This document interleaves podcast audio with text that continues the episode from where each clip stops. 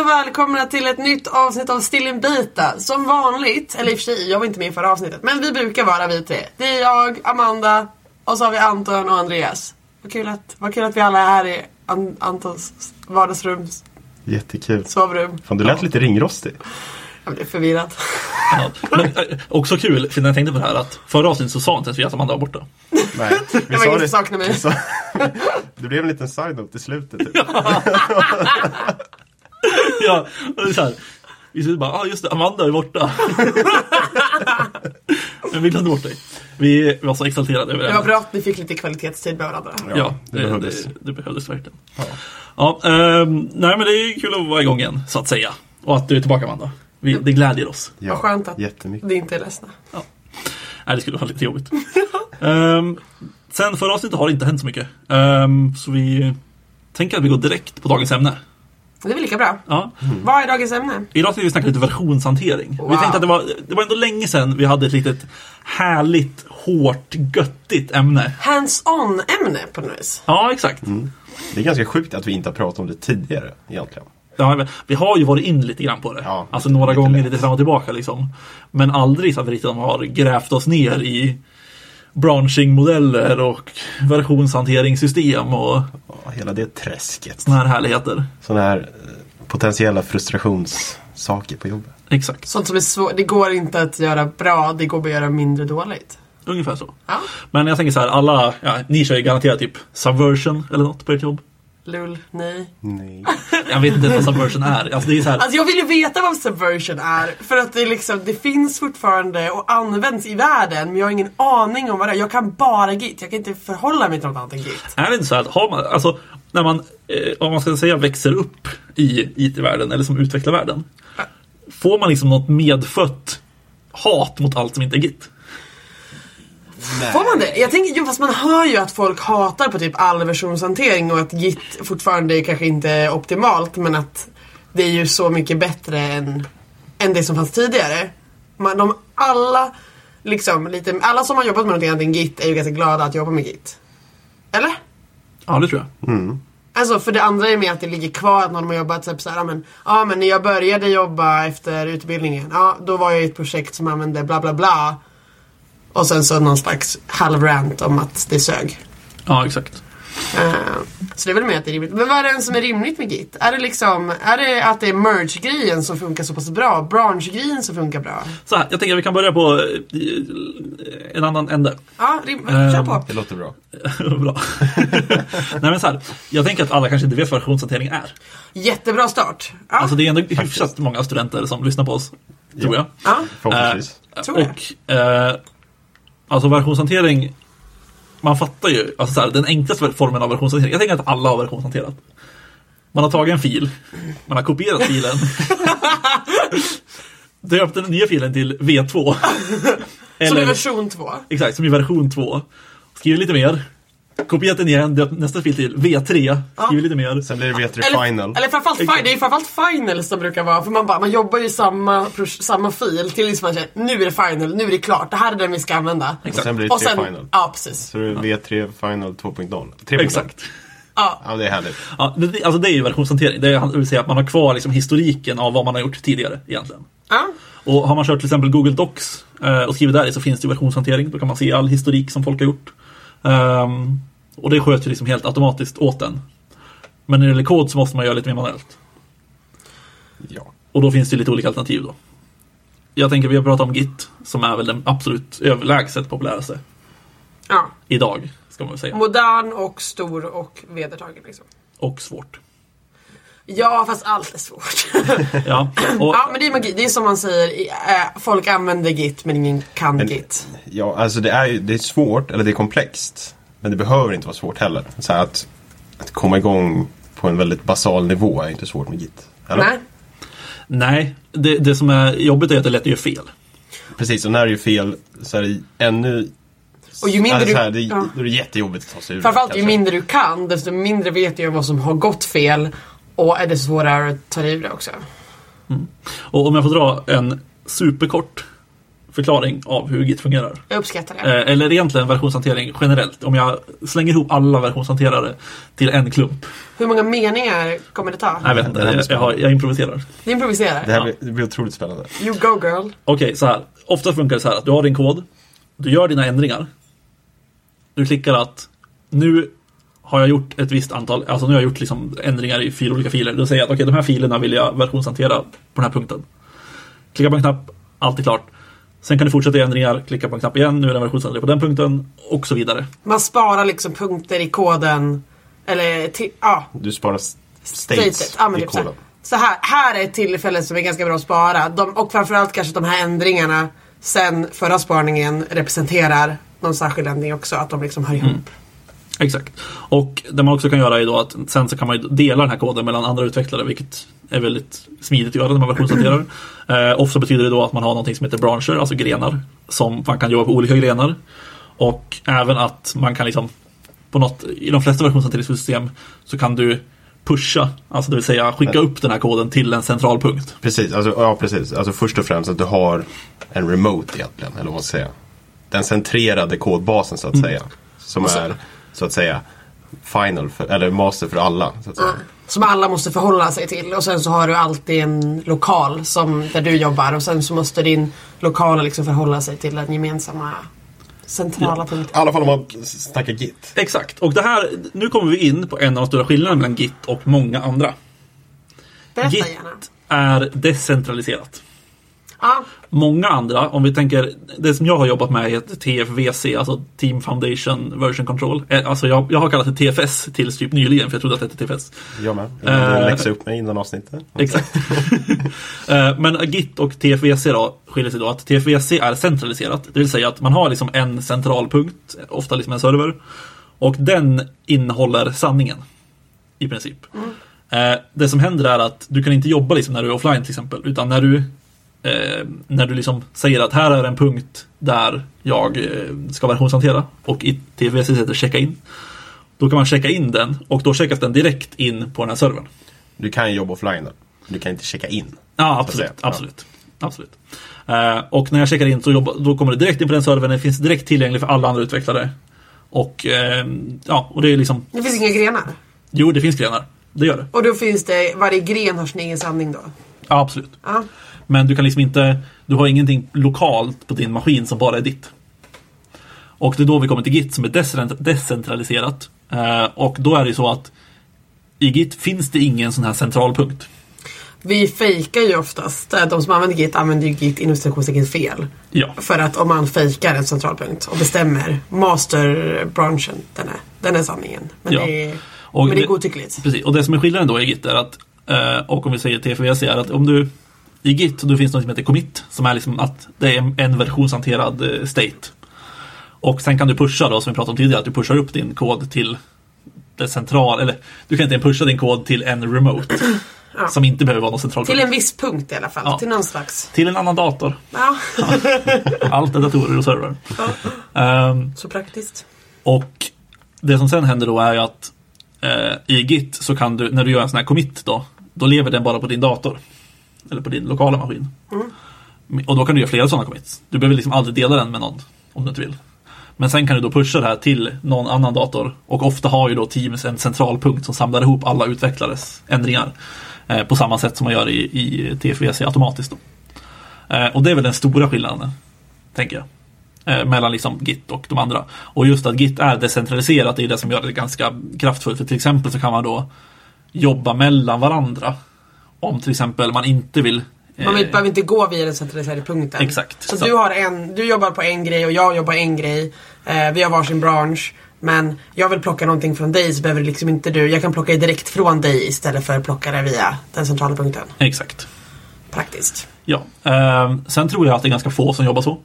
Spontant. Alltså att man drar grejer ifrån varandra. Jag tror att man måste komma upp i ganska stora team för att man ska göra det. Mm. Eh, och liksom... Normalt sett så tror jag väldigt många har liksom... Eh, bara en, en, en central punkt, en, liksom en, en, man brukar kalla det för origin, normalt sett tror jag är standardigt, eh, som är liksom en server som du skickar allting till. Och jag tror att de flesta jobbar så.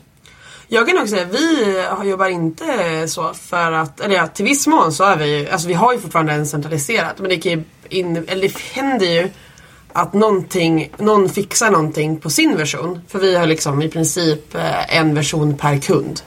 Eh, sen är det, ja, flera branscher per kund, men liksom en version som gäller per kund. Och om Andreas håller på med någonting på sin kund, det är inte säkert att det kommer till liksom master eller origin eller den centrala punkten direkt. Men jag kanske behöver det direkt. Då kan jag ju plocka det direkt där. Och så jobbar vi ändå ganska mycket. Um, för att liksom använda det någon annan redan har löst. Och försöka hålla, för försöka hålla liksom kommunikationen gällande det här ganska aktuell. Så att man kan plocka det direkt från varandra. Precis, för det måste väl ändå... Det krävs väl ändå för att inte strula till det i slutändan. Ja, men nej, du kan ju absolut liksom ta allting via master. Det skulle ju funka liksom. Jo, jo, men alltså, om ni skulle jobba på det sättet att ni plockar liksom delar från varandra som inte ligger i någon sort, sorts sanning liksom, så att säga. Nej, jag tror att det skulle, det skulle väl, det är bråkigt liksom, men vi håller redan på att, vet du, varje gång som vi jobbar liksom, vi har en central punkt och sen säger vi att varje team liksom har ett en egen sanning. Och den sanningen behöver liksom inte... All sanning i det behöver liksom inte hamna på, på den centrala. Det är okej att det finns skillnader som är unika per projekt. Jo, jo, absolut. Alltså, om det är separerat på det sättet. Alltså, fast det är samma... Det är samma jo, jo, men alltså... Om det är flera separata sanningar så ser jag det som... Ja, ja, då har jag en liten annan bild på det på ett sätt. Ja, uh, jag förstår inte. Ja. Men alltså... När ni släpper era olika till de olika kunderna, ja, då har ni väl en punkt som ni släpper ifrån? Som alla projekt släpps från? Nej. Utan släpper de från personens datorer, eller? Det är olika, alltså vi släpper inte från någon slags här, ja, men master origin. Vi har ju, vi har ju liksom en server som är liksom någon slags, som, eller ja, vi har flera servrar för Git, men liksom som håller koll på det där. Eller Git kanske bär på en, whatever. Um, men vi har ju fortfarande, det är ju inte därifrån vi släpper våra releaser. Vi skickar inte det från någon slags här master. Jag vet inte om jag missförstår det eller om ni inte... Nej, nej, men jag är med. Men okej, okay, om du ska släppa någonting... Om jag ska släppa, du... från kund, släppa till kund A, då går, släpper ju inte jag från den centrala punkten till kund A, utan jag släpper ju från bransch, kund A's bransch. Absolut, som mm. ligger på den centrala punkten. Den ligger på den centrala datorpunkten, exakt. Ja. Då är jag helt med. Och då tänker jag att ni har liksom en sanning ändå, så att, alltså, det är bara att ni har olika branscher på olika kunder. Precis. Jo, det är sant. Som är kundspecifika. Ja, det är ja. sant. Ja. ja, nu är jag med.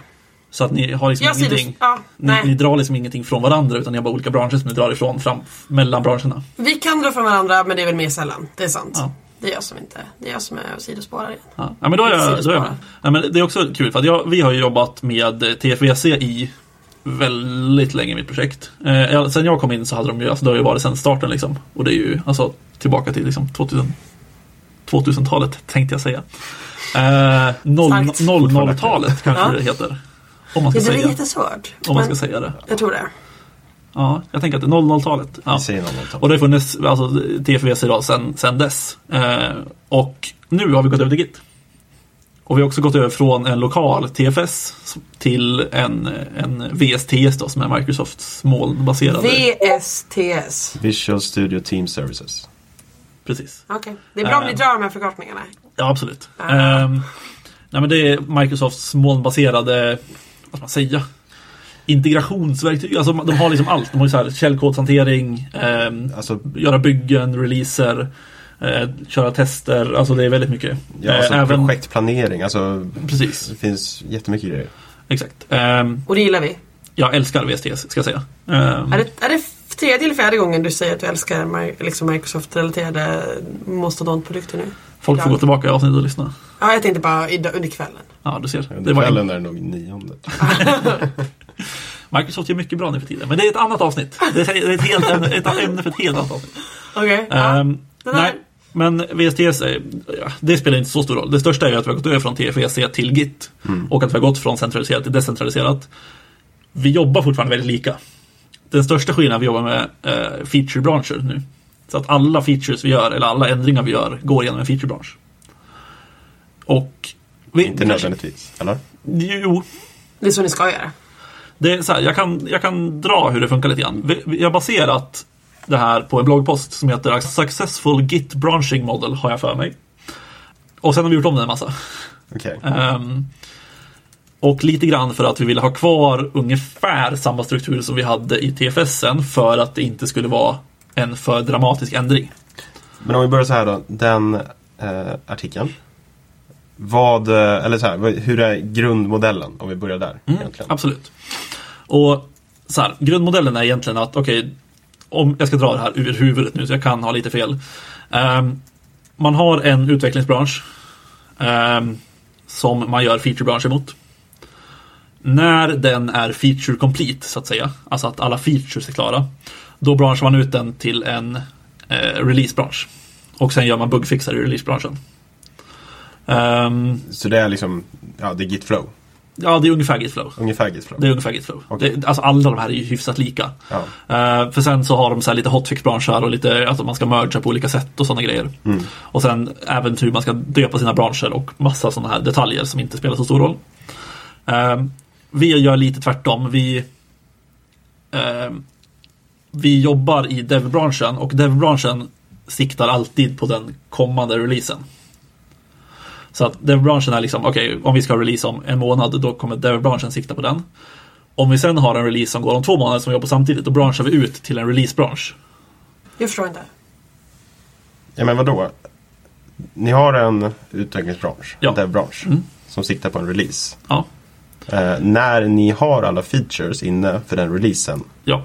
Är det då ni skapar en release-bransch? Nej. Ni gör det tidigare? Ja, så här. Ja. Dev-branschen använder vi fram tills vi har releasat. Ni releasar från dev-branschen och i samband med att ni releasar så skapar ni en ny bransch som innehåller hur, release, hur det såg ut när ni releasade? Nej. Nej, okej. Okay, vad gör ni då? Så här. Jag hänger inte med. Det här är också problemet med alltså bransch och Git. Det är jättesvårt att, eh, alltså, om man inte visualiserar. Jag är helt med. Och jag ska, jag ska förklara. Så här. Vi har en release eller en dev-bransch som är liksom develop. Det är den vi, den vi jobbar i. Mm-hmm. Vi har en release om en månad. Då kommer vi jobba i den här dev-branschen i en månad. Eller ja, vi jobbar ju alltid i dev-branschen. Men så här, det som händer, det som vi jobbar, det som vi gör i dev-branschen, mm. det ska ut i releasen om en månad. Mm. Och här, än så länge inga, vi inga konstigheter. Ni, ni skriver i dev medan ni liksom medan ni utvecklar. Ja, ja, vi, det, ens, vi är jättemed, eller ja, hur Andreas? Också med. Ja. Ja. Okay. Sen kommer du så till vi har, ett... vi har en utvecklingsperiod som är en månad då. Aha. Till nästa release. Aha. Två veckor innan utvecklingsperioden inser vi att okej, okay, vi borde börja på en feature som ska ut i nästa release. Aha. Som säger om tre månader. Mm. Då tar vi ut en releasebransch för releasen om tre månader. Som, pek, som kommer från dev. dev från dev. Uh-huh. Och då får man då jobba med featurebranscher mot den branschen istället. Som är, som, vad, vad kallar ni den sortens release? Det är också en dev. Det är också en dev fast för den branschen. Dev Release två heter den branschen. Ja, exakt. Och den förra heter Dev Release ett. Ja, den förra heter dev egentligen. Men ja, men det, det för att visa ja. Liksom att de heter olika. Ja. Ja, absolut. Ja. Och, så då har ni två olika dev beroende på vilken version det ska med i. Jätteroligt. Sen, men sen... När, vi har då, när vi kommer till den här första releasen, mm. och så släpper vi den och allt är grönt, då mergar vi ner då till master, mm. som är vår, alltså det är det som motsvarar det som är i produktion. Mm. Så att när vi har släppt, då mergar vi ner till master och då motsvarar master där vi har i produktion och så taggar vi den med en, en release och sånt. Mm. Så ni använder bara releasebranscher när ni har flera ongoing releases, så att säga. Exakt, alltså yeah. när vi har simultan utveckling mot olika releaser. Mm. um, Och det som händer sen är då att när den här första releasen är klar, då mergar vi då ner Dev Release två i Dev. För att fortsätta i Dev-branschen. Ah. Och då, är det, då, då gäller ju Dev-branschen för nästa release igen. Ja. Och sen fortsätter vi så då. Mm. Och så gör man det om och om igen. Och sen ska man ju säga då att vi jobbar ju aldrig då mot, en, mot Dev-branschen direkt. Det är ingen som committar och pushar i Dev-branschen. Och det är ingen som committar och pushar i en release-bransch. Men vadå, så allting ligger i olika branscher mot som pekar på dev? Men det är väl featurebranscher? Det är featurebranscher. Mm. Ja, men hur, och sen så, nu ska ni börja testa det här. Då, måste, då drar ni ner allting. Nej, tänker... vi merger in det under tiden. Det gör vi. Men vi gör det via pull requests. Och det är testande. Ah, okay, vi, kan, vi, kan, vi kan komma tillbaka mm. dit snart. Mm. Uh, och sen så, då, så kan det ju hända att vi får till exempel en hotfix. Alltså så här att vi släpper till produktion, någonting är fel. Då tar vi ut en ny bransch, då, en hotfix-bransch från master. Ah. I och med att den motsvarar produktion. Och gör vår hotfix. Och sen så merger vi den både tillbaka till master för motsvarande produktion och upp i dev igen. För att få in den här outfixen i dev-branschen som ska släppas nästa gång. Mm. Rimligt. Och skillnaden då jämfört med den här modellen är ju till exempel att vi jobbar alltid i dev mot nästa release. Medan i den här release, eller modellen som han rekommenderar, så då är ju dev är ju bara features mot nästa release liksom. När det blir bugfixad då blir det en releasebransch och sen släpper man releasebranschen. Medan vi släpper alltid dev.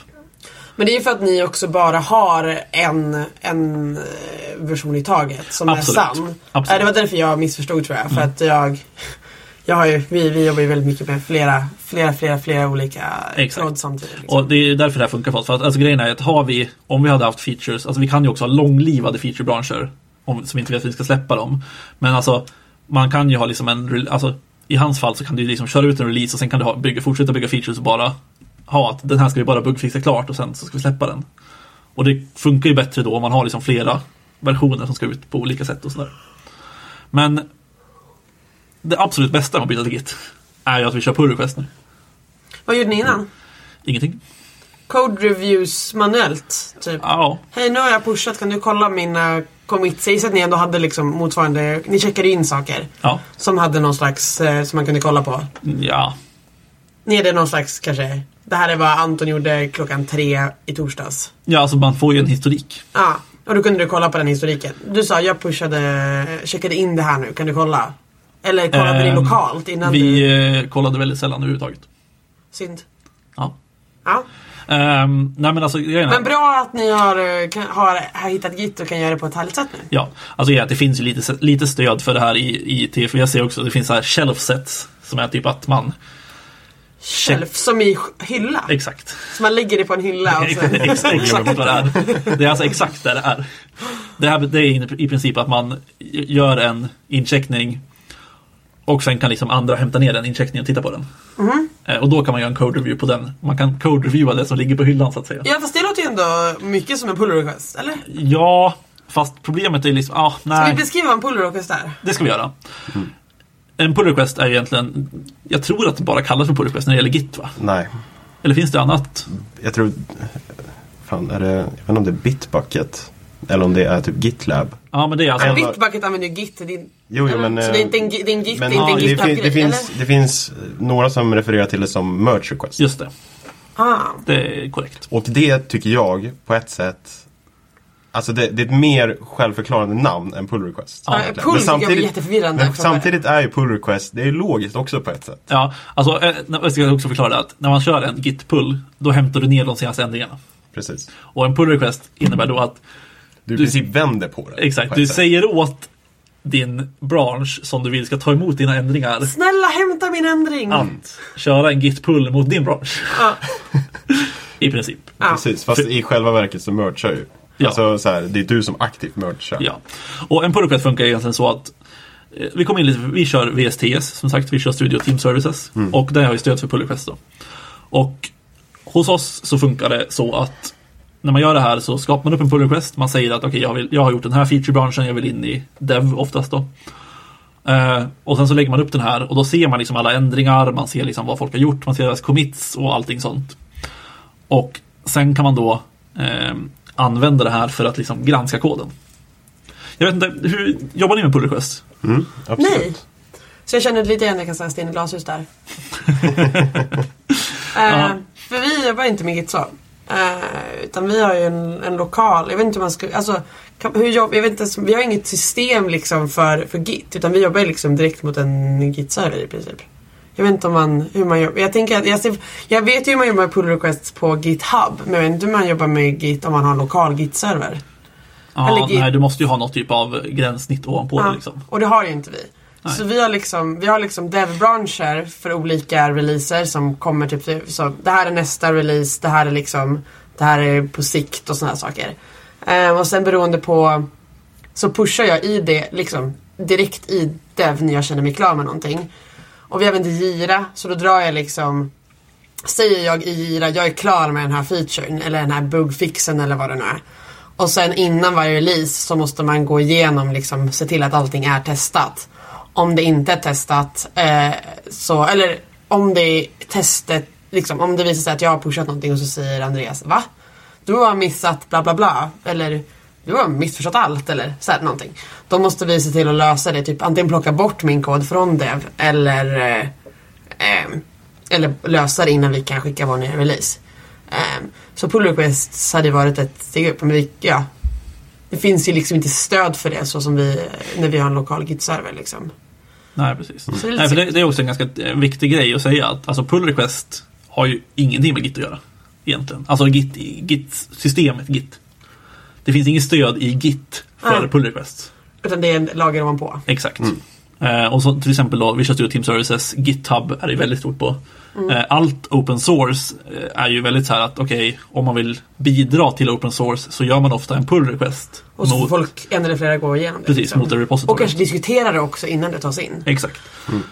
Eh, och jag tänker, vi... Det är mest jag som har hittat på hur vi ska jobba med pull request eh, efter att ha googlat en massa. Men vi jobbar så att varje pull request måste granskas av två personer. Det är bra. Eh, en av de här två personerna kan vara det själv. Synd. Eh, Eller varför är det bra? Varför är det grej? Vi har satt det så för att om man gör väldigt små ändringar så är det lite jobbigt att två andra sig ganska det. Men om det är en liten ändring borde det gå snabbt för att kolla igenom. Men det där har ju mycket att göra också med typ, alltså teamstorleken. Absolut. Alltså, så här, sitter ett jättelitet team, då kanske... Ja, om det är tre att, personer i teamet så blir det... Att två ska granska det. Nej, men, ja, exakt. Vi är ju sex utvecklare i vår mm. team. Ehm, borträknat offshore, men de granskar inte kod. Men sen beror det också på lite vad för kompetens man har i teamet. Att ja, absolut. Är det väldigt så här... Ja, har du okay, fyra teammedlemmar, det är två frontender och två backend. Eller, ja, mm. Varför ska man då ah. ha två som reviewer? Ehm, ah, för då blir det alltid att... Ja, en backend och en frontend ska reviewa backend-kod till exempel. Alltså... Mm. Det är ju svårt, jag ville säga när du började prata att ja, ah, nej men vad man har för kompetens. Men det är ju, då tänkte jag claima att det är ganska bra att om du inte kan det så kan det vara någon slags kunskapsspridning att, att ha det. Men om det är frontend backend så är det ju, mm. då, då har vi ändå jo, väldigt tydlig arbetsgård. Och sen är det också så här väldigt... Säga. Enkelt sagt så här. Ah. Väldigt många har ju liksom viss backend-kunskap även om frontend-utvecklare till exempel, så att i, i, man får ju se lite teamet helt ah. enkelt. Uh, mm. Vi jobbar så egentligen så här, vi jobbar också lite liknande Antons modell på ett sätt med viss modifikation mot typ, vi jobbar inte på samma sätt med release-branschen till exempel. Eh, vi använder också eh, någonting som vi, eller som, som vi, som kallas för forks egentligen. Just det, det här har du pratat om något, ja. Men nej, eh, det är inte forks som är GitHub fork? Vi använder, vi använder, använder GitHub. Och då använder någon fork, eller? Då kör vi forks. Så då kör du inte, om, om jag ska göra, jag har gjort väldigt få pull requests i mitt liv. Mm. Men då brukar jag forka och sen så från den forken gör jag en pull request. Precis, det är väldigt så här, likt liksom hela open source-principen egentligen. Eller hur man vanligtvis brukar jobba med open source. Uh-huh. Att man liksom, ja, alla utvecklare i teamet och, har sin egen fork. Sin och egen, fork, liksom, vi berättar vad en fork är. Precis, en fork är i princip din egen liksom, individuella kopia egentligen. Utav, alltså det är av hela repositoriet. Precis, av hela repot. Så det är ett eget, så här, lo- inte lokala, men din egen, din egen individuella repo egentligen. Um, som du själv har som din egen liksom, playground, om man säger, helt isolerat om du vill. Så för varje repo så finns det egentligen en, ja, men ett, en master origin central sanning och sen finns det en forkad för varje teammedlem. För att liksom strula till det lite uh, så brukar vi alltid kalla vår egen fork för origin egentligen. Och så har vi en upstream. Okay. Och upstream är liksom, ja, det blir liksom så lokalt uh, origin och sen upstream där alla får vara med. Alltså upstream är där ni integrerar alla ändringar. Ah. Mm, precis. Men alla har sin egen origin. Du har en egen origin som ligger remote, mm. så att säga. Men sen har du ju också en lokal, ah. din klient. Ja, men det är ändå rimligt. Um, Terminologin håller. Så att vi, vi använder oss av fork, så då ansvarar du själv för att hålla din fork uppdaterad, eh, till exempel. Um, vi kör ju alltid egentligen att du... Som säger, vi jobbar med pull request enligt principen att du gör alltid, vi har restriktioner så du gör alltid en pull request in i development till exempel. Du kan aldrig göra en pull request från din egen fork in i master. Nej, det är rimligt. Eh, för det har hänt tidigare. Det var inte så bra. Eh, Alla regler har kommit av det. Det till. Men, Nej, finns men det, va, det var, alltså, finns mm. det någon regel som att så här, det går inte att försöka skapa en pull request till, till master? Sådana regler kan du sätta, ja. Okej. Okay. Um, så att du kan sätta till exempel att ja, från din fork kan du bara göra en pull request in mot development. För vi, uh, ja, vi jobbar med egentligen i, i upstream då, så har vi egentligen uh, ja, det blir då två branscher uh, vanligtvis. Så att en dev-bransch och en master-bransch. Och master är alltid, det ska alltid vara redo att deployas mm. uh, på staging egentligen, initialt. Uh, och ja, en systemtest um, miljö um, och vi kör, jag vet inte, nu kanske jag sa det tidigare, men pull request, en som reviewer uh, i mitt team just nu i alla fall, men vi har ju också projekt där de har till exempel att två ska reviewa uh, och liknande. Um, vi kör även liksom principen med att um, så här, alltid egentligen du kör alltid en rebase innan du skapar din pull request. Um, och en rebase är egentligen att du, okej, okay, hur ska jag klara en rebase? Anton, du får nästan hjälpa mig lite på det här. Men ja, okay. I princip att du tar dina uh, commits uh, som skiljer sig egentligen uh, och lägger dem ovanpå det befintliga uh, oavsett i vil- när i tiden de har skett. Du, men det är, ja, det, är det tydligt motsats, motsats, eller, med merge så lägger du in det liksom in i allting som att det gjordes när det gjordes. Medans rebase, eller så vi, eller det vi pratar om. Eller menar du bara? Det finns, ja, alltså, vi kan ju gå in på väldigt mycket ja. här med fast forward och massa skit. Uh, men i, ja. alltså, som du säger, alltså så här, rebase är ju att man har två branscher. Och du kanske har branschat ut från liksom tio steg tillbaka i historiken. Mm.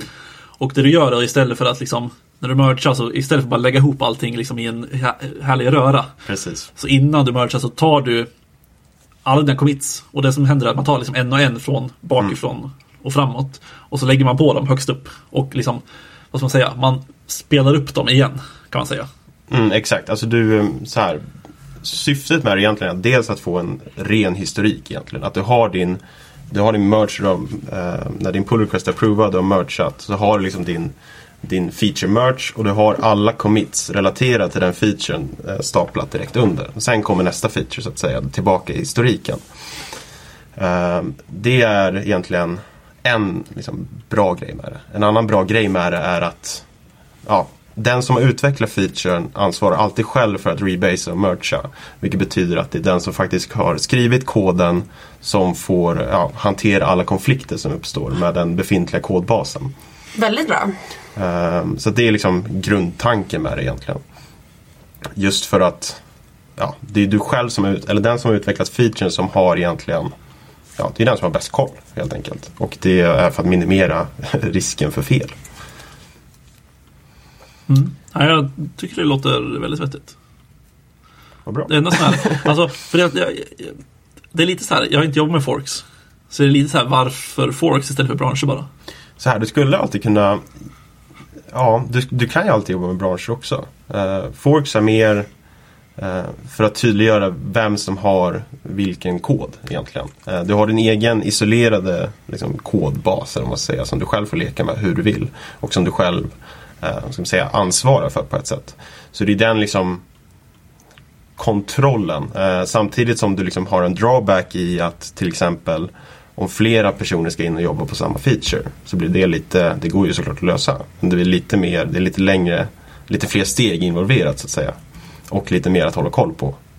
För då kan du helt plötsligt vara inne i en i ett annat, eh, en, en kopia av repot eh, och jobba på en feature. Men det är inte din egen kopia. Eh, och ja, som mm, regel så ska du inte, som regel så går du inte in och jobbar i någon annans fork. Även om du har mm. möjligheten till det. Um, för att det är också någonting som kommer in liksom med någonting som är farligt med, när man liksom jobbar i samma fork för flera personer, att när du rebasar um, så kommer du of- väldigt ofta efter att du har kört en rebase, du har hanterat eventuella konflikter som uppstått längs vägen um, och i slutändan så får du ju liksom vanligtvis egentligen um, när du rebasar några incoming commits och några eh, säger man outgoing? Ja, jag tror det. Ja, incoming och outgoing commits. Eh, vilket betyder att du egentligen för att enkelt lösa det är egentligen att du kör en push force. Och det är också någonting som kommer in Eh, också liksom lite syftet med forken kanske, att du vet att du har din isolerade miljö, därför vet du att det är säkert att göra en force push. Mm. Och en force push är ju mm. eh, egentligen det är ja, det säger väl min sanning är den nya sanningen. Precis. Eh, den skriver och, över alla ändringar som har skett. Precis, den, den, den struntar i exakt liksom allting annat. Mm. Och när du sitter i en isolerad miljö så spelar det inte någon roll, för det enda forcen gör i fallet är ju egentligen att den, eh, den byter till hash. Mm. I princip. Och så den byter till? Den ändrar ju hash. Så ja, det, det, blir, det blir en ny commit. Eh, men ja, om du inte har typ squashat eller liknande så, så har ni liksom så här, du har samma commit message till exempel, den har samma innehåll, men den har en ny identifierare. Nu känns det som att vi är ganska låg nivå på, ja, på Git. Sorry. det, är, det är härligt, jag gillar det här. Uh, nej, men alltså, det, det som jag tycker är för att uh, forks används ju extremt mycket inom open source. Mm. Uh, och det, då är det ju ofta för att man inte har tillgång till, alltså du har inte tillgång till det repositoriet du vill, för du kan inte, du kan inte brancha det. Ja, precis, och då skapar man en fork istället. Precis, det är för att bibehålla kontrollen över den ja, masterkodbasen så att säga. Exakt. Att man, ja, det är bara en... Säga, en ägare som kan mm. mercha till exempel, eller acceptera en pull request. Ja, men precis. Och på, alltså, som du sa med rebase, alltså, en av de grejerna som jag har lärt mig är att, eller det finns någon så här oskriven regel, att man ska aldrig rebasea någonting som finns remote, eller egentligen någonting som andra har jobbat på, för då kan det gå åt helvete. mm. um, Så det försöker jag låta bli. Men det är typ li- väldigt likt ändå, alltså överlag liksom, tänker man så här, det är ganska likt hur vi jobbar. Mm. Ja, men precis. Sen är det ju samma liksom, princip att du, ja, i din origin då, att du har liksom, du har dev master, du skapar featurebranscher eller, ja, vi har även liksom bugfixbranscher för att tydliggöra egentligen vad för typ av ja, bransch det handlar om, vad det är du utvecklar för någonting. Men också liksom, ja, vi skapar releasebranscher varje gång vi vill, ja, vi har en ny release som ska in i master helt enkelt. Mm. Um, men också då ja, hotfix-branscher egentligen som, som branschar ut från master men merchas in i development också och master. Mm. Så att det, det, det, det är väldigt likt egentligen. Ja, precis.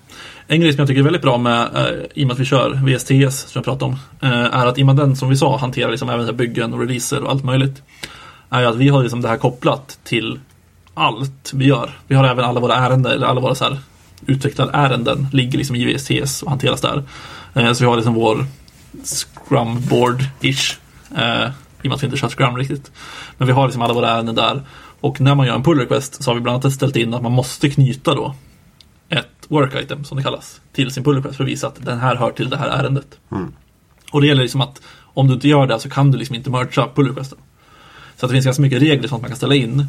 Och en, kanske det är min favorit överlag är att när man skapar en pull request så gör V S T S eh, en merge. Det är så här, den skapar upp en ny hemlig, osynlig bransch. Gör mergen om allting går bra, om det inte blir några konflikter. Sen bygger den den branschen, i och med att vi bygger i V S T S också. Så då bygger den den branschen och det bygget måste gå bra för att pull requesten ska kunna mergas. Mm. För om bygget failar, då är det någonting som har, alltså någonting i featuren som har gjort att bygget failar. Mm. Så att om vårt bygge failar, då måste man liksom lösa det innan man kan merga den pull requesten. Och det här ser till då att vi aldrig får några byggen som failar i vår huvud-dev-bransch liksom. Det är härligt. Så det funkar väldigt bra. Eh, och det är väldigt skönt liksom, att man har allting på ett ställe. För jag tänker mig att ni har ju säkert något annat liksom, att ni, ni skickar vidare från GitHub för att bygga och release och sånt vid, senare liksom. Mm, precis. I och med att det inte finns inbyggt. Vi kör inte tester. Um... Nu kan jag inte prata för liksom alla våra projekt, men projektet sitter i nu så kör vi inte några, liksom, några byggen eller testen på varje merge in i development. För det tänkte jag komma till, alltså hur ni jobbar med det, typ hur funkar det med Anton som kom, kommer du kunna göra en merge request även om för testfilar? Nej, eller alltså jag kan göra pull requesten, men när jag har gjort pull requesten så görs det ett bygge. Den och bygget kommer, kommer halvfaila om det är tester som failar. Den kommer, ja, den kommer alla kunna merchas in det, i... Nej, alltså bygget failar ju om, vi, om våra tester failar. Så att den kör ju alla tester när vi bygger vår lösning liksom. Mm. Och om testerna då inte går igenom så då är ju bygget inte giltigt. Okay. eh, Och då, då failar det liksom. Hur så sa du, hur jobbar ni, Andreas? Vi gör inte på varje mot varje pull request. um, Däremot kör vi liksom ja, vi kör inte helt liksom automatiserat mot, eh, mot dev eh, för att liksom eh, bygga och deploya på en staging-server. Däremot så ja, triggar vi det liksom, vi triggar det manuellt, men själva, ska man säga, pipen är automatiserad egentligen. Mm. Um, och då är det egentligen ja, det är byggserverns ansvar egentligen att garantera att det bygger. Men det funkar det då om du plockar in, alltså om jag förstår det rätt, du, ska, du plockar in, ta ansvar för den här pull requesten ska jag kontrollera nu, och så tar du den och så kör du tester lokalt. Och sen säger du, det här känns bra, det pushar jag, det, jag accepterar det här, och sen pushar du det. Och sen så blir det något test som failar, något integrationstest för servern. Då är det ditt ansvar för att det har gått sönder, inte den som skrev pull requesten. Nu hängde jag inte med. Okej. Okay. Um, du ska, Andreas skapar en, du bara, ja, ah, I fix, this issue, I fix. Kör en pull request. Anton säger, ah, jag kan väl kolla Andreas kod. Han tar hem den och testar den lokalt. Alla tester kör. Han bara, koden ser rimlig ut. Den gör det den ska. Anton pushar upp det till till till sin lokala origin och sen till upstream. Men sen så bygger det inte där. Eller liksom blir det redan på origin-nivå som man testar om det inte funkar. Alltså, nej, men... för det, det, är det ditt ansvar som testar eller är det dens ansvar som, det vill säga, det är dumt att peka finger, men liksom, vems... Det är alltid den som utvecklar featuren som ansvarar för att det bygger, så att säga. Och det är liksom, det är, ing, det är ingenting vi har satt regler för i versionshanteringen. Men det liksom kommer in i vår, liksom, ja, ska man säga, definition of done egentligen. Ah. Och liksom varje, varje feature är kopplad till en, en, ja, en task egentligen. Mm. Och varje task är liksom så här, ja, idag har vi ja, vissa regler som alla i teamet ska upp, upprätthålla mm. egentligen för, av en definition of done. När är det, ja, när kan jag göra en, en pull request på den här featuren? Jo, men jag tänker så här, du, när du testade, när du gjorde din, innan du gjorde din pull request så har du testat allting och tycker att det funkar. Mm. Och sen så testar Anton och tycker att den funkar. Men någonting när det är på byggservern, jag vet inte, jag vet inte vad det finns för andra än Jenkins. Uh, men någon, den som bygger, någon central som test, kör alla testerna och kontrollerar det här. Om det failar där efter att Anton har kontrollerat det och det, verkar, det funkar på honom lokalt. Är det liksom, det blir ju Anton som fan har förstört bygget. Men det blir också så här, det är din K. Eller liksom. Jag kan, det här kanske är en onödig fråga. Uh, nej, egentligen inte. Även om vi typ sträcker oss lite längre än kanske versionshantering. Uh, ja, men det blir men... mer på temat pull request typ. Ja, men så här. Jag skulle säga att då är det utvecklarens ansvar. Men samtidigt... Som är Antons ansvar eller som är ditt ansvar? Den som skrev pull requesten. Alltså den som gjorde pull requesten, helt enkelt. Du skapade pull requesten. Ja, så mm. ditt, ditt fel. Ja, mitt, ja, mitt fel, mitt ansvar, ah. eh, såklart. Däremot är det väldigt sällsynta fall, så som jag ja, ser verkligen. Um, det var väldigt mycket ett edge-case här. Och, och det sen, kanske inte är så att man pekar finger, utan det är mer så här, och det är också det liksom en av anledningarna till att du inte typ bygger och deployar direkt ut i produktion, utan du har en staging-miljö egentligen. Truly. Det är väldigt sant. Ja, nej men det är... Hos oss går det ut ett mejl så fort ett bygge failar. Det får vi också. Till alla i teamet. Där det, står, där, där det står vem som har failat ja. bygget. Jobbigt. Det postas även på Slack. Sen har ni en wall of shame i slutet på varje månad. Ja, vi har en wall of shame. Vi har en men git, det... äh, nej, fast eran, git, eran wall of shame är ju bra. Ja, det är sant. Den ja. är väldigt bra. Det är, inte en, det är ingen wall of shame, det är en hall of shame. Så det... Ja, det är wall, ja, wall of shame. Jag tänkte bara, vi har en git hall of shame som skickas ut varje onsdag med alla, commit med, eller alla commits som inte följer de reglerna vi har satt för commit-meddelanden. Oh, det låter som en bra idé. Men det är typ så här, det är inte så svåra regler egentligen. Det är bara, du ska ha en Jira, kolon, en beskrivning som inte får kortare än tio tecken. För på tio tecken så hinner du liksom inte förklara vad den här grejen, vad du, du har löst. Och den får inte vara längre än bla bla bla antal tecken. För då blir det för stort liksom. Så... femtio förmodligen. Uh, jag tror att det är mer än femtio som är okej. Okay. Jag vet inte. Ja, okay. ah, vi är femtio. Eller okej, okay, det finns. Det, det är en hård gräns på typ GitHub och V S T S tror jag på sextio tecken. Ja. Ja, jag tror jag, där den liksom bryter. Och då skriver mm. ni inte ut mer. Precis. Uh, Något sånt. Ja. Vi har inga så här jättehårda regler så på det egentligen. Men snarare att det ska vara liksom så här kort och beskrivande. Och det ska inte liksom, ja, hela commit message ska kunna synas på GitHub helt enkelt. Mm. Men hur, liksom, hur känner ni med, ja, nu känns det som att nu vi alla liksom har jobbat väldigt mycket med Git. Vi snackar väldigt ja. mycket Git. Men med commits egentligen. Du pratade om att ni kör ett commit message mot då en, en task i Jira. Mm. En uppgift i Jira. Men betyder det då att ni alltid har liksom en commit för en task? Det är ju målet. Däremot så kan det ju vara så... Alltså, jag jobbar ju lokalt på min... Om jag har tagit Jira ett, då jobbar jag på den lokalt tills jag känner mig klar liksom. Jag kan ju pusha en, en egen bransch om jag känner för att jag vill en, inte, att det tar liksom stor tid. Men det ska ju inte in i någon publikbransch eller någon devbransch eller någonting förrän, förrän jag är klar. Och då ska det ju gärna vara då en commit. Men däremot så kan det ju vara så att någonting man inser senare att det här håller inte, jag behöver fixa det här också, eller det här kan ju uppstå, så får man, då blir det flera, flera meddelanden eller flera commit-meddelanden per task.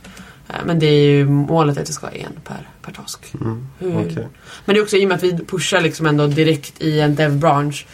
Hade du haft eh, feature-branscher så hade vi ju inte, då hade vi ju kunnat squasha det liksom ner till. Men det kan vi ju inte i och med att vi inte jobbar så.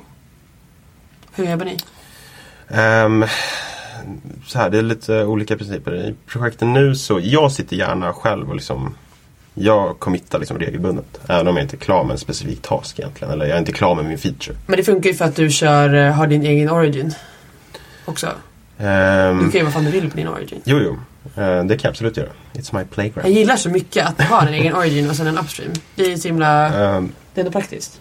Ja, nej men jag sitter gärna och committar. Um, inte alltid, men... Men det är väl bra. Om det liksom så här... Ja, jag, jag har gärna den tryggheten egentligen i att... konstant eh, committa. Men det är väl en kommenterat workflow, liksom att du ska committa väldigt frekvent. Jo, absolut. Och sen, där, sen är det ju samtidigt så här, du ska inte ha så här, jag är av den, liksom, vad ska man säga? Eh, jag tycker att man ska ha tillräckligt specifika tasks för att du inte ska behöva, liksom, nödvändigtvis köra massa commits, om man säger. Om du till exempel jobbar på en task under en, en, en vecka, uh. då vill du inte sitta och, ja, du vill då så här, då känns det som stort, att liksom. då måste du då måste du så här, då är det nödvändigt att committa flera gånger. Ja. Uh. Um, så att jag är mer så här, du vill den, bryta ner varje task i flera task ja, då, som då, är max. Då skulle jag gärna hålla det mer specifikt. Men skitsamma, det, det har inte riktigt med saken att göra. Uh, men i alla fall, jag sitter gärna och committar. Däremot så här, jag kan skapa en pull request med flera commits. Uh, det ser jag inget problem med. Så mm. länge alla commit mess, eller alla commits har sitt syfte uh, egentligen och är liksom ja, har ett beskrivande commit message. Det kan vara tydligare för den som läser pull requesten för att se den här koden har det här syftet, den här koden har det här syftet, den här koden har det här syftet och tillsammans så läser man mm. uppgiften. Precis. Um, men sen också så här, det är, är tillfällen när um, ja, så här, folk kan committa liksom, och sen bara fixed small typo tre gånger liksom i en featurebransch. Då säger jag hellre liksom så här, okej, okay, då kanske vi ska försöka uh, squasha lite ah, så att säga, för att tydliggöra. Uh-huh. Um, så det varierar lite. Men sen är det också så här, ja, vissa tycker ju om liksom att ha, det ska, ja, det ska alltid vara, det ska alltid skorsa egentligen alla, det ska alltid vara en commit per pull request. Mm. Nej, vi gör ju lite, vi är ganska hårda. Um, vi kör alltid git merge, no fast forward. Vad betyder det?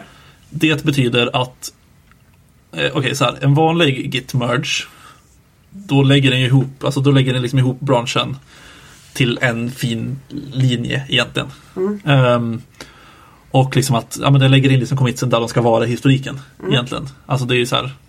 Men merge är ju som ett kugghjul liksom. Precis, i princip. Och no fast forward säger att även om det går att göra så, vilket inte alltid går, men även om det går att göra så, så skapar vi alltid en merge commit istället. Och den merge-committen kommer då ha två föräldrar kan man säga, det vill säga featurebranschen och själva den förra merge-committen. Ja, det blir inte kugghjul utan man liksom allt, allt kugghjuligt hamnar på... Det blir mer ett träd. Med två grenar? Ja. ja. Men det kan ju vara flera, det kan komma flera featurebranscher så då blir det flera grenar. Men det blir typ så, kan man tänka att det blir liksom, ja men här har vi jobbat på två olika branscher, de har olika, liksom olika commits. Uh, istället för att liksom ändra historien och merge ihop dem så tar man liksom resultatet, hur det skulle se ut uh, om man hade kugghjulat ihop dem. Det resultatet tar man som en commit på slutet, men att historiken får liksom vara två separata branscher. Ja, i princip. I princip. Alltså det, det är ju ungefär som att man squashar, fast istället så blir det liksom en merge commit som har alla ändringar som squashen skulle innehålla, fast att historiken finns kvar. Mm. I sidan, på liksom en egen bransch. För att se typ, ja men det låter ju bra. Uh, och det här, det här tror jag, om jag minns rätt så rekommenderas det här också i den här Successful Git Branching Model, så det är nog lite därför vi kör det. För att vi hade liksom ingen hård åsikt om det när vi satte upp allting. Men hur funkar uh, det sen? Kan du, du får berätta hur du har, men sen vill jag veta hur det liksom funkar rent. Mm. Alltså det är väldigt sällan man egentligen behöver dra nytta av det, men den nyttan är ju också att du ser exakt vilka, alltså du kan ju se exakt vilka commits som hör till den här branschen. Mm. Alltså det är lite som Andreas var inne på med att eh, de rebasar innan för att alla merge ska hamna i rätt ordning. Mm. Eh, eller alla commits ska hamna i rätt ordning. Och det här blir lite samma sak, bara att alla commits ligger på sidan. Mm. Eh, i sin egen bransch liksom. Men rebase vet jag ju mer, men det här med no fast forward squash. Man, man skriver git, om man gör det om andra raden skriver man git, merge, mellanslag, streck, streck, no, ff. No, streck, ff, tror jag. Det var väldigt, mycket, det var väldigt enkelt, det var mycket enklare än vad jag... Yep.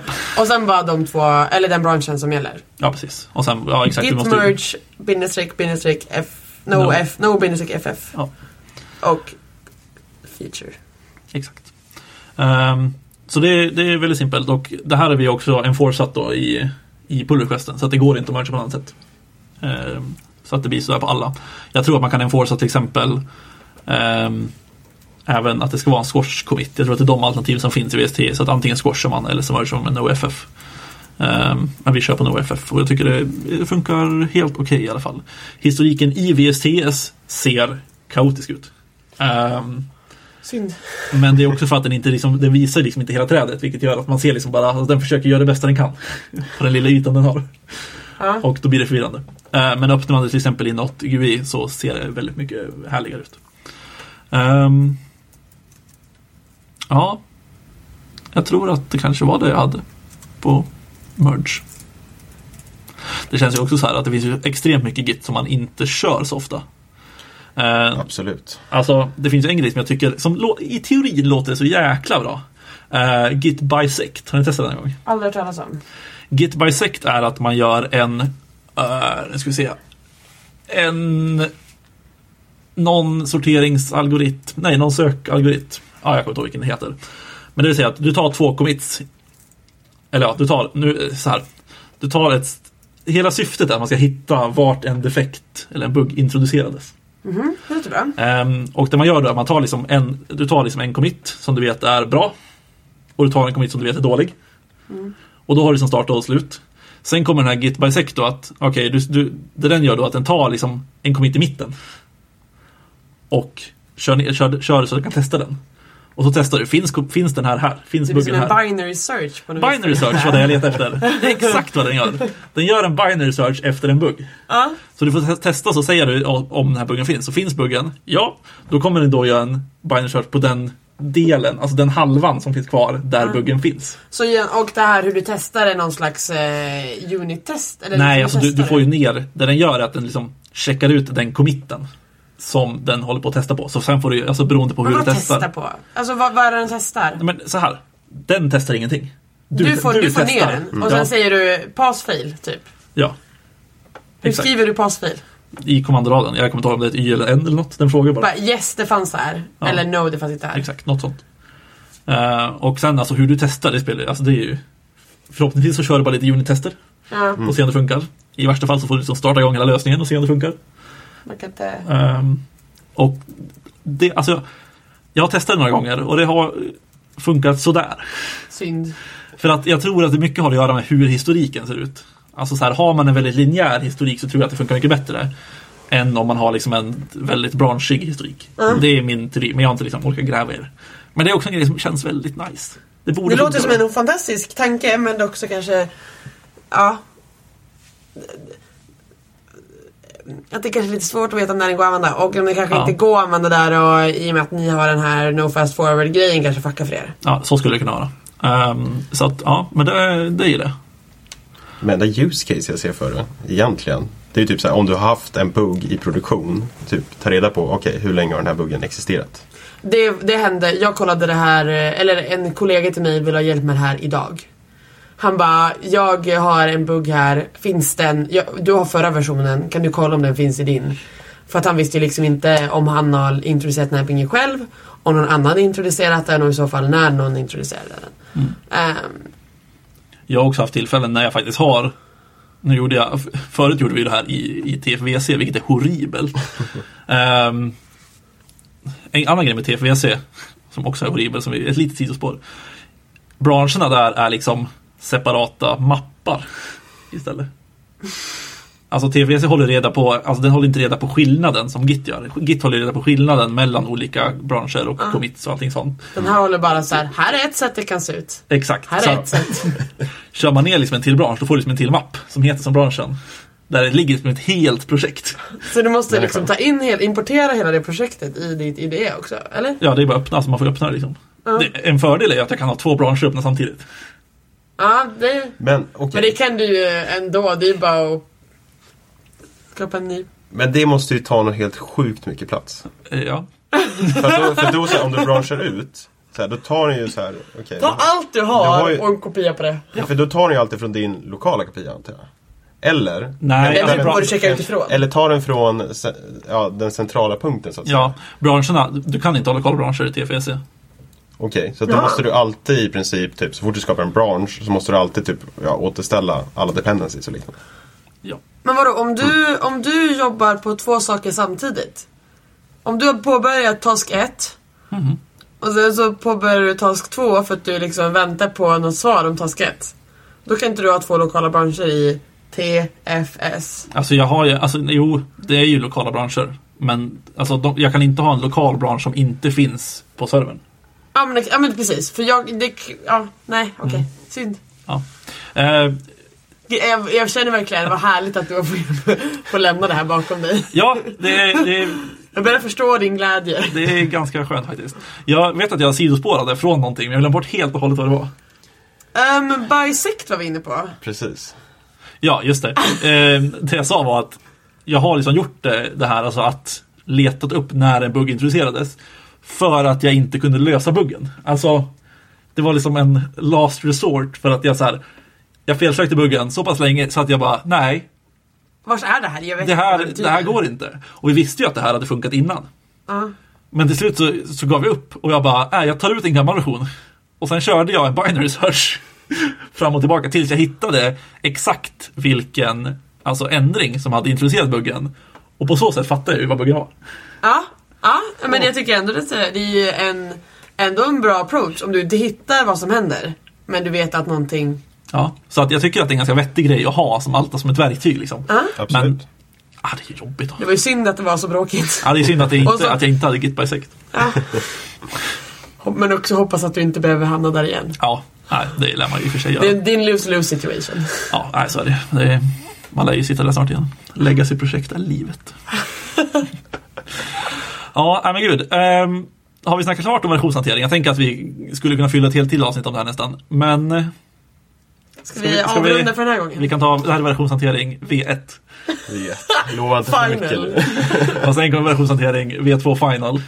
Någon annan gång. Ja, och sen t- ett halvår senare inser vi hur mycket mer det finns att prata om. Exakt. Ja. Um, veckans, månadens tips. Uh, månadens, veckans tips. Månadens, veckans tips. Uh. Amanda kan få börja. Okej. Okay. Uh. Varsågod och uttala ditt tips, Amanda. Okej. Okay. Du där! Ja, jag menar du. Nej, jag tänkte göra en sån liten grej. Det håller inte. Uh, men det här tipset är riktat främst till sådana som använder Linux och Mac. För det är där det typ funkar. Okej. Okej. Okay. Uh, jag har bytt uh, terminalspråk. Um, från Bash till C-shell. Som är Z-shell. Um, och det här var lite, hände lite snabbt. Har ni talat om det här? Ja, ja, absolut. Ja, ja. Um, det hade kanske inte jag. Uh, eller jag hade talat om det och sen tänkte jag, det där låter smart. Och sen så vänt- äh, jag är som alltid att jag lägger det på min to-do-list och väntar ett halvår, år, fem år på att jag ska ta tag i det här. Men sen så hade vi en så här traineeövning och uh, min kompis som jag pratade med, han bara, hallå, du, sk- hallå, du skaffar här nu. Så då installerade jag eh, det som är liksom det som jag egentligen tipsar om. För bara Zsh eller liksom inte kanske, det är väl härligt. Men det, jag vet inte så, vad som är skillnaden på det och det tipsar som heter Oh My Zsh. Oh My Zsh är typ så här en versionshanteringsgrej för Zsh. Som typ gör att du kan installera en massa plugins till Zsh för att göra det ännu bättre. Ja. Mm. Han, men liksom, vad vet ni ja, om Zsh? Jag har noll erfarenhet. Jag vet att det är en annan, en annan ett annat terminal. Typ. En annan, ett ja. annat shell. Ja. Jag tycker också att shell är väldigt så här, det är ett språk. Det, det, det är ett någon... ord jag inte identifierar med. Nej, det betyder typ, jag tror att jag läste att det var som en Unix uh, interpreter, liksom att den ligger liksom, kan prata med Unix. Ja, det är mycket möjligt. Ja. Um, jag tänker att det är något sånt. Du har också tänkt så här, det här hände ju väldigt snabbt då. Helt plötsligt så hade jag det. Uh, och sen så liksom, det var det mitt default terminalspråk. Så jag kan liksom inte få fram vers. Jag vet inte hur man gör. Det är låst. Det är... det har jag så själv. Uh, men det är typ så här, men kommer, kommer mina vanliga bärsgrejer, liksom de saker jag lärt mig i bärs, kommer de funka?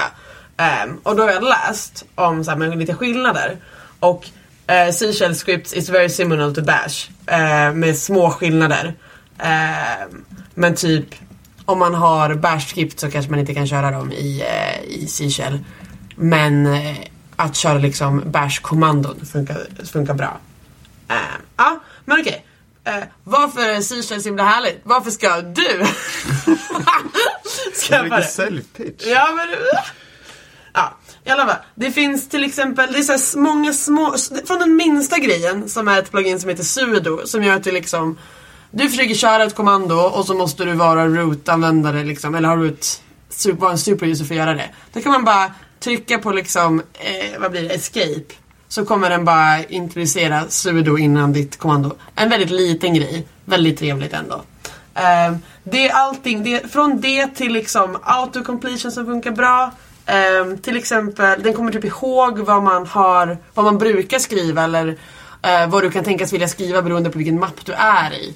Så om jag vill liksom byta, gå från ja men min, vad säger man? Vad heter det? Min, min home, mitt home directory till liksom börja gå in till en viss utvecklarmapp. Så jag vill gå in från där jag är till documents, till code, till det här projektet, till den typ bildmappen i det projektet. Så kan den bara, ja ah, men nu är du på väg till den här. Och du, typ alltid när du är här, då vill du hit. Eh, då kan jag liksom bara autocompleta och jag ser liksom direkt vad det är den rekommenderar till mig. Så då kan jag typ börja skriva. När jag ser att den fattar vad jag vill så kan jag bara trycka höger piltangent. Så bara, absolut, jag fattar. Om, det fatt, om jag ser att den har fattat halvvägs vad jag vill så kan jag liksom allt pila för att liksom spara det här. Men om jag riktigt liksom säljer in det här så bra. Men det är så många bäckar små som bara gör det liksom enklare. Jag läser typ, det här kommer inte göra dig till en bättre programmerare, men du kommer känna dig som en bättre programmerare. Det är något som är bästa sortens förbättring. Ja, men ändå, på riktigt. Men det är så här, också typ um, om man... Du är på väg, du letar någon sån mappstruktur. Ni börjar skriva C D, mellanrum, och så liksom börjar ni leta. Men ni kommer liksom inte ihåg vad mappen heter. Vars ni ska, eller vilka mappar finns det i den här mappen. Där, där har ni varit, tänker jag. Mm. Ja, då kör man tab-tab. Och så får man ju liksom ut en lista på vad som finns. Mm. Det kanske ni gör. Hoppas det finns. Det finns en feature som man kan göra det i alla fall. Så kan man se liksom alternativ och så kan man fortsätta skriva. Och så kan det liksom, tab-tab kan liksom autocompleta så långt den kan. Men med tab-tab på det här så kan det liksom, först, första tabben typ autocompletar. Andra tabben ger liksom upp en lista. Och då vi får liksom interaktivt kan liksom bara tabba mellan de alternativen som finns. Istället för att börja skriva liksom halvvägs så kan du bara, okej, okay, tab-tab, jag vill in i pictures eller alltså, img-mappen. Jag klickade i tab-tab här och det kom fram display all femton hundra sex possibilities, yes or no. Ja, det är det. Jag, jag klickade no. Vad var du i det för mapp? Ja. Det är mappens fel. Okay. Nej, det var, det var ett, ett utvecklingsprojekt. Ja. Det, det är inte så mycket grejer där. Ja. Ungefär ett tusen, vad sa du? Det är i och för sig en node modules där någonstans. Ja, eller hur? Det är alla dina N P M-paket. Kan vara därför. Ja, just det. Det är också det som är grejen med den här är ju att det är en interactive shell. Alltså till skillnad från liksom bash som liksom är med. Här, här har du alternativ och det finns shortcuts och grejer. Men så kan det liksom vara interaktivt. Typ få fram en lista. Du kan få fram typ så här... om du vill gå in och kolla in eh, gitlog, så kan du skriva gitlog eh, eller något särskilt kommando för gitlog utan man alias. Och så får du upp liksom någonting som du kan liksom gå upp och ner i. Och sen kanske gå höger för att kolla mer på en särskild commit. Så du kan säga, ja men, den är interaktiv. Du får bättre sökning. Eh, du får, eh, ja men typ om man söker vanligtvis Ctrl-R, så får du liksom se en rad. Och du har ingen aning om vad som kommer härnäst om du fortsätter söka på den det du söker på. Men då kan du få en liten lista. Det finns eh, fuzzy searches som ger dig massa extra. Alltså det finns supermånga olika features. Och jag kan liksom fem olika plugins av typ, säg femtio. Men hur mycket är liksom... Eh... Hur mycket är Zsh eller hur mycket med Oh My Zsh? Exakt. Ja, svårt att veta. För jag, jag har bara kört Oh My Zsh. Men den, eh, det interaktiva, att det är möjligheten att vara interaktiv, det är Zsh. Eh, autocompletion är delvis eh, eh, delvis Zsh, och eh, sen har man, kan man lägga till liksom extra plugins och extra bibliotek också från liksom utöver, som inte bara är plugins. Eh, För att få liksom ännu bättre. Um, vissa tror jag...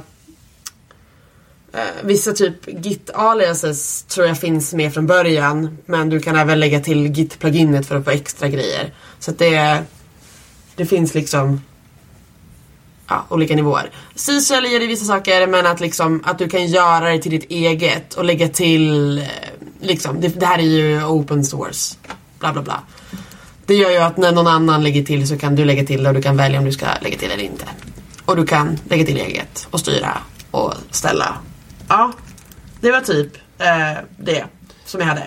Och också att eh, om ni kanske inte kommer ihåg om en mapp heter documents med stort eller litet det, så kommer liksom, jag vet inte om det är ett plugin jag har eller om det är inbyggt. Men liksom, jag kan skriva fel case och den kommer fatta vad jag menar. Eh, istället för att liksom fastna på en sån grej. Det är ganska soft. Det är väldigt härligt. Väldigt praktiskt. Inte svårt att installera. Inte svårt att, svårt att avinstallera. För jag vet inte hur man gör det. Men jag var också inne på. Eh, när jag kom på att jag kunde tipsa om det här, så var jag inne på deras. Eh, GitHub, då finns den en install. Så det, jag kan ju gå in dit om jag vill. Och jag tror att jag bara kan ändra en enda rad i den här run configuration. C-shell run configuration för att spesa typ. Vilket språk är väl liksom. Om jag vill använda det här eller inte. Men. Men det är ingenting jag har kollat in. Den verkar, dagen, verkar, den sorgen. Du verkar nog göra ändå. Så att, ja, men exakt. Ja, men det finns alltid typ... Det känns ändå som att det är... Det blir lite... Ett, när du väl har skaffat det här så ser du att ja, men någon annan har någon härlig feature. Så dels vill jag berätta för, dig, för andra vad du har hittat för, för härlig kombination. Oj. Eh, och dels så vill andra visa... Ja, men Andreas telefon började lysa. Jag blev chockad. uh, ja, men det är härligt. Uh, och det tycker jag man kan testa. Och ni kan ju, om ni blir lite skeptiska så kan ni ju liksom gå in och läsa på uninstall innan. Så att ni vet hur man gör. Om, ni, om det skulle vara, känna att det här är panik. Det var inte alls härligt. Det är en bra grej. Ja, så det var, det var mitt tips. Oh My Zsh. Kan ju skaffa bara en Zsh om du vill. Uh, men Oh My Zsh och... Det, det, det liksom funkar till Linux och eh, Mac O S. Men det går att ha på Windows också. Men ja, det verkar vara lite lurigt. Och du har andra problem om du har eh, Windows. Då, då får du väl kämpa för att bara få in Bash typ. Nej, nej. Bash finns på Windows nu. Ja, ja, precis. Men du måste fortfarande ladda ner ett program. Och liksom, du har en särskild terminal för det. Och... Ja, det är bara att aktivera typ. Ja. Det är simpelt. Jag har inte gjort det själv, men... Jag, jag borde nog. Ja, det borde du. Bash är ju väldigt mycket mer nice än, än PowerShell. Ja. Ja. Det var mitt tips. Ja, ja, härligt. Hur fan ska man toppa det här? Ja, det var, det var insäljande. Ja, det jag var försökte ju min lilla tips. Här också. Det var ett väldigt utarbetat tips. Ja. Ja, och ni bara, ja. Men varför var ni varför förberett det här? Och ändå var det ostrukturerat. Jag tror att jag hade en liten förberedelse. Ja, nej, men det, jag tyckte det var härligt. Anton, vad hade du för tips? Jag har ett tips på dagens ämne. Git. Sån är jag. Versionshantering eller Git? Git. Eller ja. Både och. Det är väl samma sak. Jag har en, en klient till Git som jag tipsar om. Uh, som också bara finns på Mac. Kanske finns på Linux, jag har inte kollat. Uh, men det finns inte på Windows, det vill säga. Den heter GitUp. GitUp. Ja. Uh, Okej, okay, och det är en klient är... som i att det är liksom ett, ett program som du installerar? Det är ett G U I, helt enkelt. Mm. Uh, jag tror det är gitup punkt co tror jag det är. Um, absolut bästa Git-klienten utan tvekan, tror jag vågar säga. Mm. För att ha testat ganska många. Jag kör oftast i, i terminalen. Och det gör jag på jobbet också, för där kör jag Windows, så då kan jag inte ha GitUp. Mm. Men den är extremt nice. Alltså du kan göra, för det jag har stött på med terminal, eller med Git-klienter är ofta att de är begränsande. Alltså att man kan liksom inte göra allt i dem som man kan göra i, andra, alltså i terminalen. Hittills har jag inte hittat någonting jag inte kan göra här. Det är starkt, och du brukar ändå göra lite olika konstiga grejer. Jag brukar göra mycket dumma grejer också. eh, nej men alltså så här, det finns liksom en, en högklicksmeny som gör att, som har allt typ. Eh, så man kan liksom rebasea, man kan göra allt liksom möjligt. Och det är extremt användarvänligt. Den har liksom en stor fin, om man gillar sånt, karta liksom över hela historiken som är väldigt nice. Eh, det är inte så mycket mer, men det är alltså bara testa den. Den är, den är sjukt, sjukt bra faktiskt. Det fanns på Bruce, jag har installerat det nu. Ja, eller nice, på Homebrew. Nice. Men jag fick inte, jag hittade inte jag ska starta det. Men det, får, det, det är ett senare problem. Ja, nej, men det, det är den, det tipset jag har. Kort, konsist. Ja, grymt. Det känns så, ni, ni kommer med så här tips som är väldigt så här... Vi ska ha tagit dem i omvänd ordning. Ja, men så här, ni kommer med tips som är väldigt så här, så här... mycket nytta för den individuella utvecklaren. Lite... Det är inte bredare, men det är bra att vi har bredd tipsen. Och jag, så här, det är så här, ja, det är också så här jätte... Det är ett stort tips. Shoot. Ja, nej, men jag tänkte tipsa om en deploy-server idag. Okej, okay, men vad betyder ens det? Alltså, så här, en deploy-server egentligen så här, ansvarar ju, så här, om, man, om man ser det väldigt, i en pipe till exempel, väldigt enkel pipe. Att du har en, du har en byggserver som ansvarar för egentligen att, ja, se till att allting bygger, se till att alla tester liksom passerar egentligen. Um, och ja, egentligen kanske hämta liksom källkoden och liknande. Mm. Um, var på nästa steg i pipen efter byggservern är egentligen att uh, den här koden ska ju ut på en server som kör applikationen. Mm. Um, och det är där då en deploy-server kommer in. Mm. Um, och den deploy-server jag tänkte tipsa om kallas för Octopus Deploy. Det är ett fint namn. Men, men jag vill också, innan du går vidare, vad gör den mer än att bara så här block ett bygge, plopp upp? Vad gör den, liksom, vad gör en deploy-server, gör en deploy-server mer än här finns ett bygge, tar den och lägger den på en maskin? Ja, alltså gör någonting ja. mer, för det känns väldigt... Den definitionen känner jag inte som att så här, jag behöver här, att man kan olika bra. Väldigt enkelt så kan du alltid så här... Du, så här, du skulle kunna nöja dig i väldigt många fall med bara en byggserver.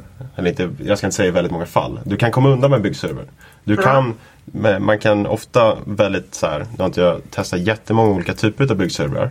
Men ja, jag testar lite, lite Jenkins, lite TeamCity bland annat. Mm-hmm. Eh, och då kan du alltid såklart eh, ja, göra någon, liksom, ett steg eller ett skript eller liknande som liksom deployar eh, kod på en maskin. Mm-hmm. Eh, och så plus deploy är liksom en dedikerad deploy-server, och med det så kommer det väldigt många liksom bra features egentligen.